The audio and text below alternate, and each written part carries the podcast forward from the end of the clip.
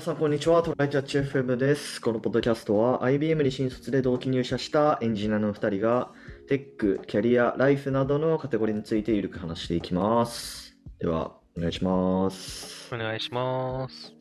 えーっと、前の前の前の雑談で、キャンプ用品一通り揃えたっていう話をしたんですけど、はい。ちょうど昨日キャンプ行ってきまして、はい。えーっとね、どこに行ったかというと、うんあ、んまずどこに行ったかなんですけど、はい。えっとね、丹沢湖の近く。丹沢湖の、うんる。神奈川あ県。の、はい、西の方だなっていう。今、今僕らが東京に住んでるので西の方だなって そうそうそういそううイメージはある。神奈川県足柄市、足柄なんとか郡。そうだね、ここら辺。うん。まあ、でも案外ね、時間かかったんだよね。都内から車で3時間くらい。うーん 2, 3 2, 時間。半、2時間半、3時間くらいかな。まあ、渋滞してたっていうのもあるけど。うん。はいまあ、はいあのタイムズで車を借りていきまして、うんで、まあ、場所としてはね、結構良かったんですよね。あのウェルキャンプにしたん沢っていう、まあ、結構有名なところなのかな？行ってきて、うーん。で、まあ、普通に車でずっとそのキャンプ場の乗り入れていって、まあ、その止めたすぐ隣でキャンプできるみたいなへえ。感じのところで、うん。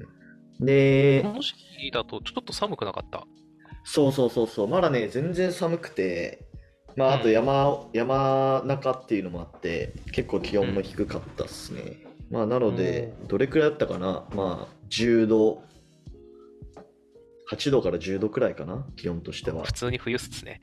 普通に冬、うん。だからちゃんとね、着な、あの、防寒していかないと、今の時期は辛いですね。まあ、もう少しだったら暖かくなると思うけど、ね。で、まあ、普通に、あのいろいろ買い揃えてたんで、まあ、普通に椅子と机、テーブルと、うんあと、まあ、タープっていう、まあ、あの、なんていうの？説明が難しいけど、あの、運動会のあの屋根みたいなやつ。屋根というか、ねあのあるじゃないですか。寝るためじゃないテントじゃないけど、そうそうそうそうこの上が、上に屋根がある状態にする布ので組み立てるやつみたいなね。うん、でもね、あれね、はいなんかあんま意味ないというか、そもそもなんか、キャンプ感すごい出るんですよ。めっちゃキャンプ感出るんだけど、うん。なんか実用性がちょっと薄いというか、あれ？あれ？夏の日差しを防ぐもんじゃないの？そうそうそうそうそう、目的としてはその日よけと、うまあ、あと雨よけと、ああ、そうだね。くらいなもんなんですよ。うん。うん。でその割には、なんか設置すると結構めんどくさくて、あ、そうなんだ。うん。うーん。まあ、だから、どうなんだろうね。うん。まあ、最悪なくてもね、全然できるけど、まあ、日光嫌な人は、日光日焼けしたりするのが嫌な人は、まあ、ちょっとやるといいかもしれないっていう感じですね。で、まあ、焚き火焚いて、の焚き火まで結構苦労して、まあ、なんか、あの、薪を買って、あの、着火剤をかけて火をつけたんですけど、うん。全然燃え上がらなくて、結結局その焚き火台の下に、あのうん。別に、あの、なんだろう、お湯とか沸かす用のバーナーを買ってたから、うん。で、そのバーナーを下に入れて、で、ボーってなんか5分くらいやってたらやっとついたみたいな。無理やり着火させたみたいな感じで、まあちょっとガスが無駄になっちゃった。そうね。ちょっと薪が太かったんかな？なんか、ああ、結構太かったかもね。うん。あの、だいぶ、あれじゃん。かぶ着火剤、紙系と細い枝から始まって、ちょっとずつ太くしていくじゃん。そうそうそうそもう。そのね、まだ全然ノウハウ。ウが分かんなくて、うん。まあでも最終的にはついたからよかったけど、うんうんで、まあなんか、あの、ホットサンド作るやつが持って行ってたから、おー、いいですね。そうそう、それでなんかやってるやつだ。そうそうそうそう、もうキャンプ感めっちゃ出るやつね。うん。それにこうねなんかハムとかチーズとかツナとか入れてさ、うん。あのやりましたよ。それはすごい美味しかったね。うん。いいですね。あれ、なんか前は日帰りを想定して買うって言ってたけど、結局日帰りしたんですか、あ、日帰りしました、日帰りしました。もう夜とかめっちゃ寒かったから、まああ大体5時、5時半くらいに撤収して、うん。まあ、結局3、4時間くらい、そう、その外でいろいろあの調理しながら食べたり飲んだりしながらね。うんうん。うんうんうん。なるほどね。でまあでも、あのー総じて楽しかったっすよ。まあ、もうちょっとうん次は近場でやってもいいかなと思うけど、そうだね。ちょっと泊まるんだったらいいけど、そう、行き時間が帰りの運転で5時間くらいかかってるからさ。うん。そうそうそうそうだそね。なんか千葉で友達とやったことがあって、う。うんうんうん。その時は割と近かったから楽しかった。なんかスッと行けて楽しかったけどね。うんうんなんだっけな。どこでやったんだっけかは思い出せないんだけど。なるほどね その時は友達がそれこそグッズ、みやっちの友達みたいにさ、グッズ持ってるはい友達だったからはいはいはい。なるほどねキャン。プグッズ持ってきてもらって、テントとかも全部ね、うんうんうんうんそれでやってたな。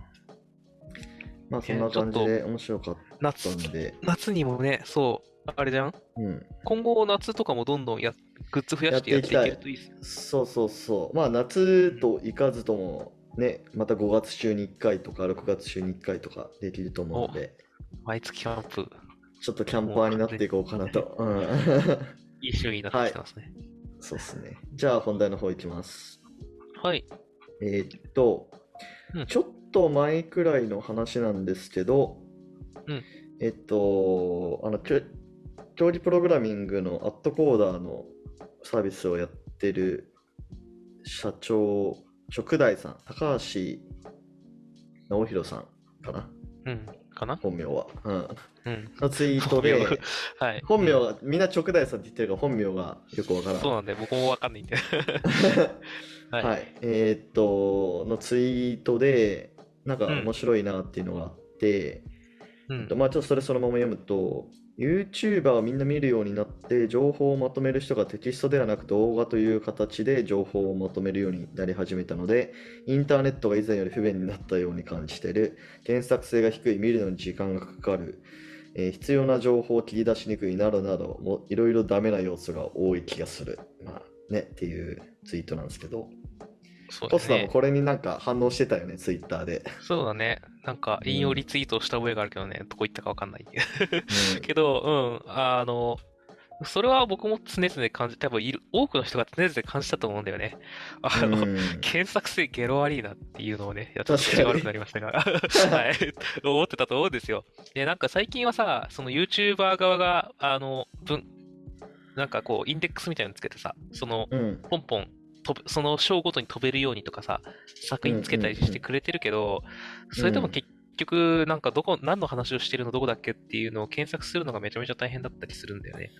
まあそうだね。そううんうんうんで、あとね、ちょっと。と、まあ、これはいろいろと、あの、つと、なんだろうな、情報の種類のトレードオフだと思うんだけど、何かを学ぶとかってなった時は、本の方が情報量が圧倒的に、その、時間当たりが多いと思うので、あの、その分映像とか音とかに特化したというかね、そっちを重視するんじゃないと、情報が薄く感じてしまうっていうのはあると思うんだよな、動画って。うーん、なるほど。まあ、向き不向きあるよね。動画で説明するものとテキストで説明するもの。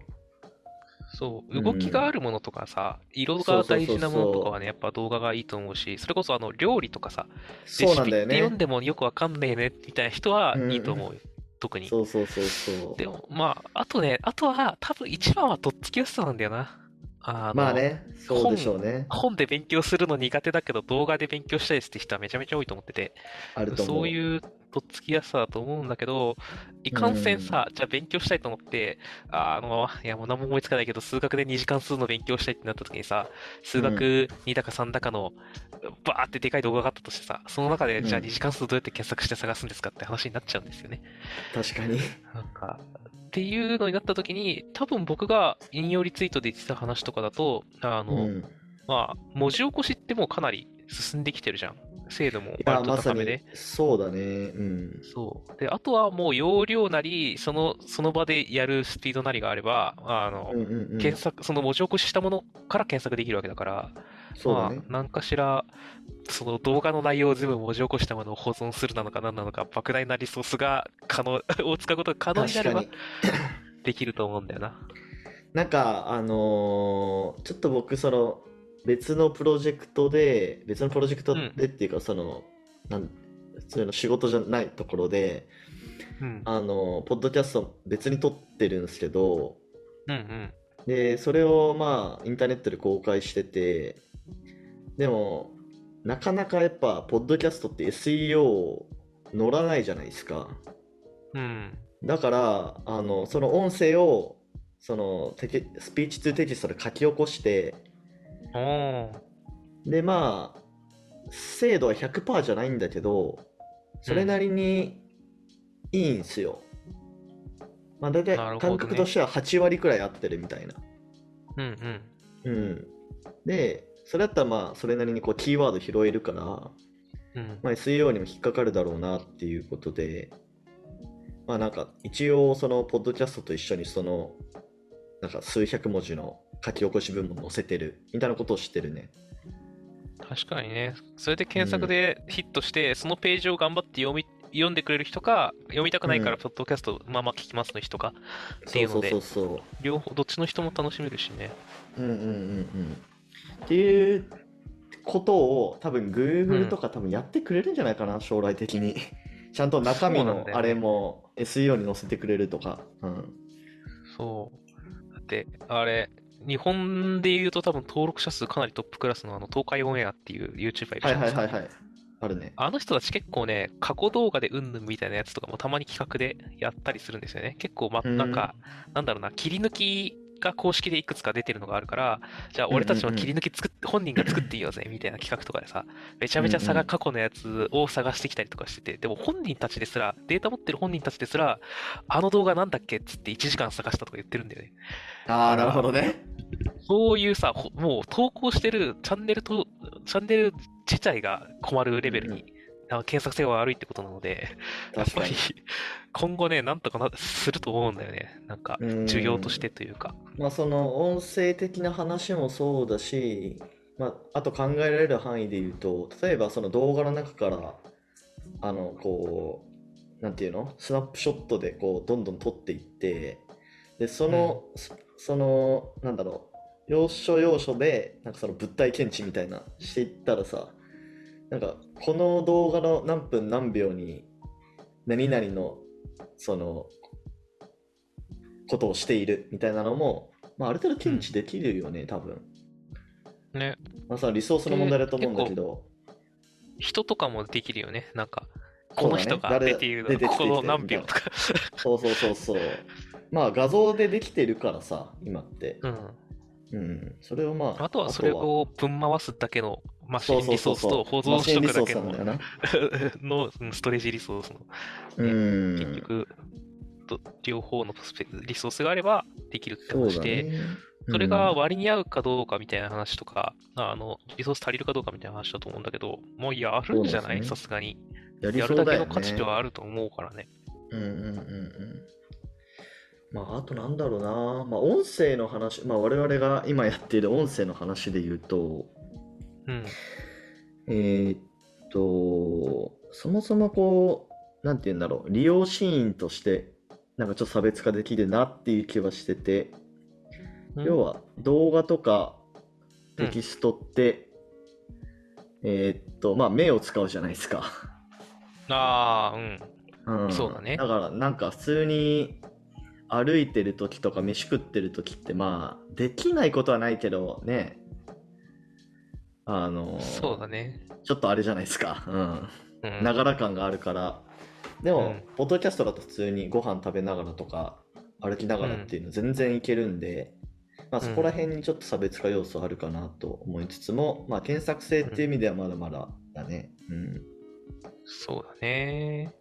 うんまあでも、そんくらいはね、結構どんどんできてくると思うし、あの、うんうんうん。今のレコメンドって動画単位とかじゃん。あの、そうんとかに関する動画を出してって言って、多分タイトルについてるものくらいしか出してこないんだけど、なんか、だんだん中身まで撮れるようになったらさ、あの、なんか、どういう、何々についての動画を見せてって言ったらさ、その部分だけ切り取った動画をポンポンポンポンってあー。説明してくれたりとか、あれそうあれそう。全。然あり得るじゃん。もう、誰々さんが出てるシーンを見せてって言ったらさ、その人のシーンだけ出てくるかもしれないじゃん。割とね、自結構いろいろと。そうそう、なんか、自分の気になる〇〇を見せてっていう時の、あの、精度がかなり上がってくるから、なんかやってくんじゃねえかなと思うんだよな、やっぱり。そうそうそうそう。まあ、なのでそこはまあ、今はね、結構カオスな状況だと思うけど、それをどんどん、まあ、なんだろう、検索、Google ができる前のインターネットみたいな感じなのかな、その動画とか音声が。今は。そうだね。うんそうだね。あ、なんか、うん、まだまとまってないし、リソースもそんなにないから、こう、みんなでうんわーってやれるでもないし、あの、なんかまとめて検索できる状態でもないしっていうんだったけど、うんうんうん。で、それの段階が一個ずれてたんだろうね、きっと。そうだね。今はうん動画とかがカオスだけど、今後なんかもう検索できるのが当たり前になっていく。とかじゃないかなネットフリとかは結構そういうのをやり始めそうなイメージあるけどね。なんか、まあね、めちゃめちゃ確かに。やるじゃん。動画関連の、なんかそういうおすすめだったりとかさ、その気に入ありりそうなね。シーンを抜き出して、その人用にレコメンドのあれを作るとかさ、うんうんうんうんうんそれの一環でやりそうだなっていう気はする。確かに確かに。まあ、そういう意味でも、どんどん検索性は、こう、高まっていくのかなと思うので、うんまあ、引き続き音声は続けていきましょそうだね。きっとあれだよ、僕らの音声が検索余裕になる頃には、えーメタバースの VR の検索ってまだできるようにならないの？とかうん次のまあね。確かに確かに。うんだからそのぐらいね、当然になる、音声での検索とか当然になる日を見越して続けていきましょうってことだよね。まあでもやっていくのは何なの Google なのかな、結局のとこころ。それ以外のプレイヤーが。まあだってノウハウとかもあるしねそれこそネットフリックスがギリぐらいじゃない？うん。はいはいはい。なるほどね。はい。うんじゃあ終わりますか？今日は。はい。はい。えーではこんな感じでですね、週2回のペースで配信しているので、Apple Podcast もしくは Spotify でお聞きの方はぜひフォローお願いします。えーまた最近 Twitter アカウントの方も、えー開設したので、こちらフォローお願いします。えー質問、コメントなど随時受け付けています。では、今回も聞いていただきありがとうございました。ありがとうございました。またね。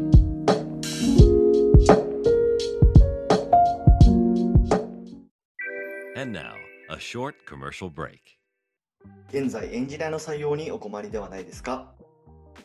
候補者とのマッチ率を高めたい、辞退率を下げたいという課題がある場合、ポッドキャストの活用がおすすめです。音声だからこそ伝えられる深い情報で候補者の興味関心を高めることができます。株式会社ピトパでは企業の採用広報に役立つポッドキャスト作りをサポートしています。気になる方はカタカナでピトパと検索し、X またはホームページのお問い合わせよりご連絡ください。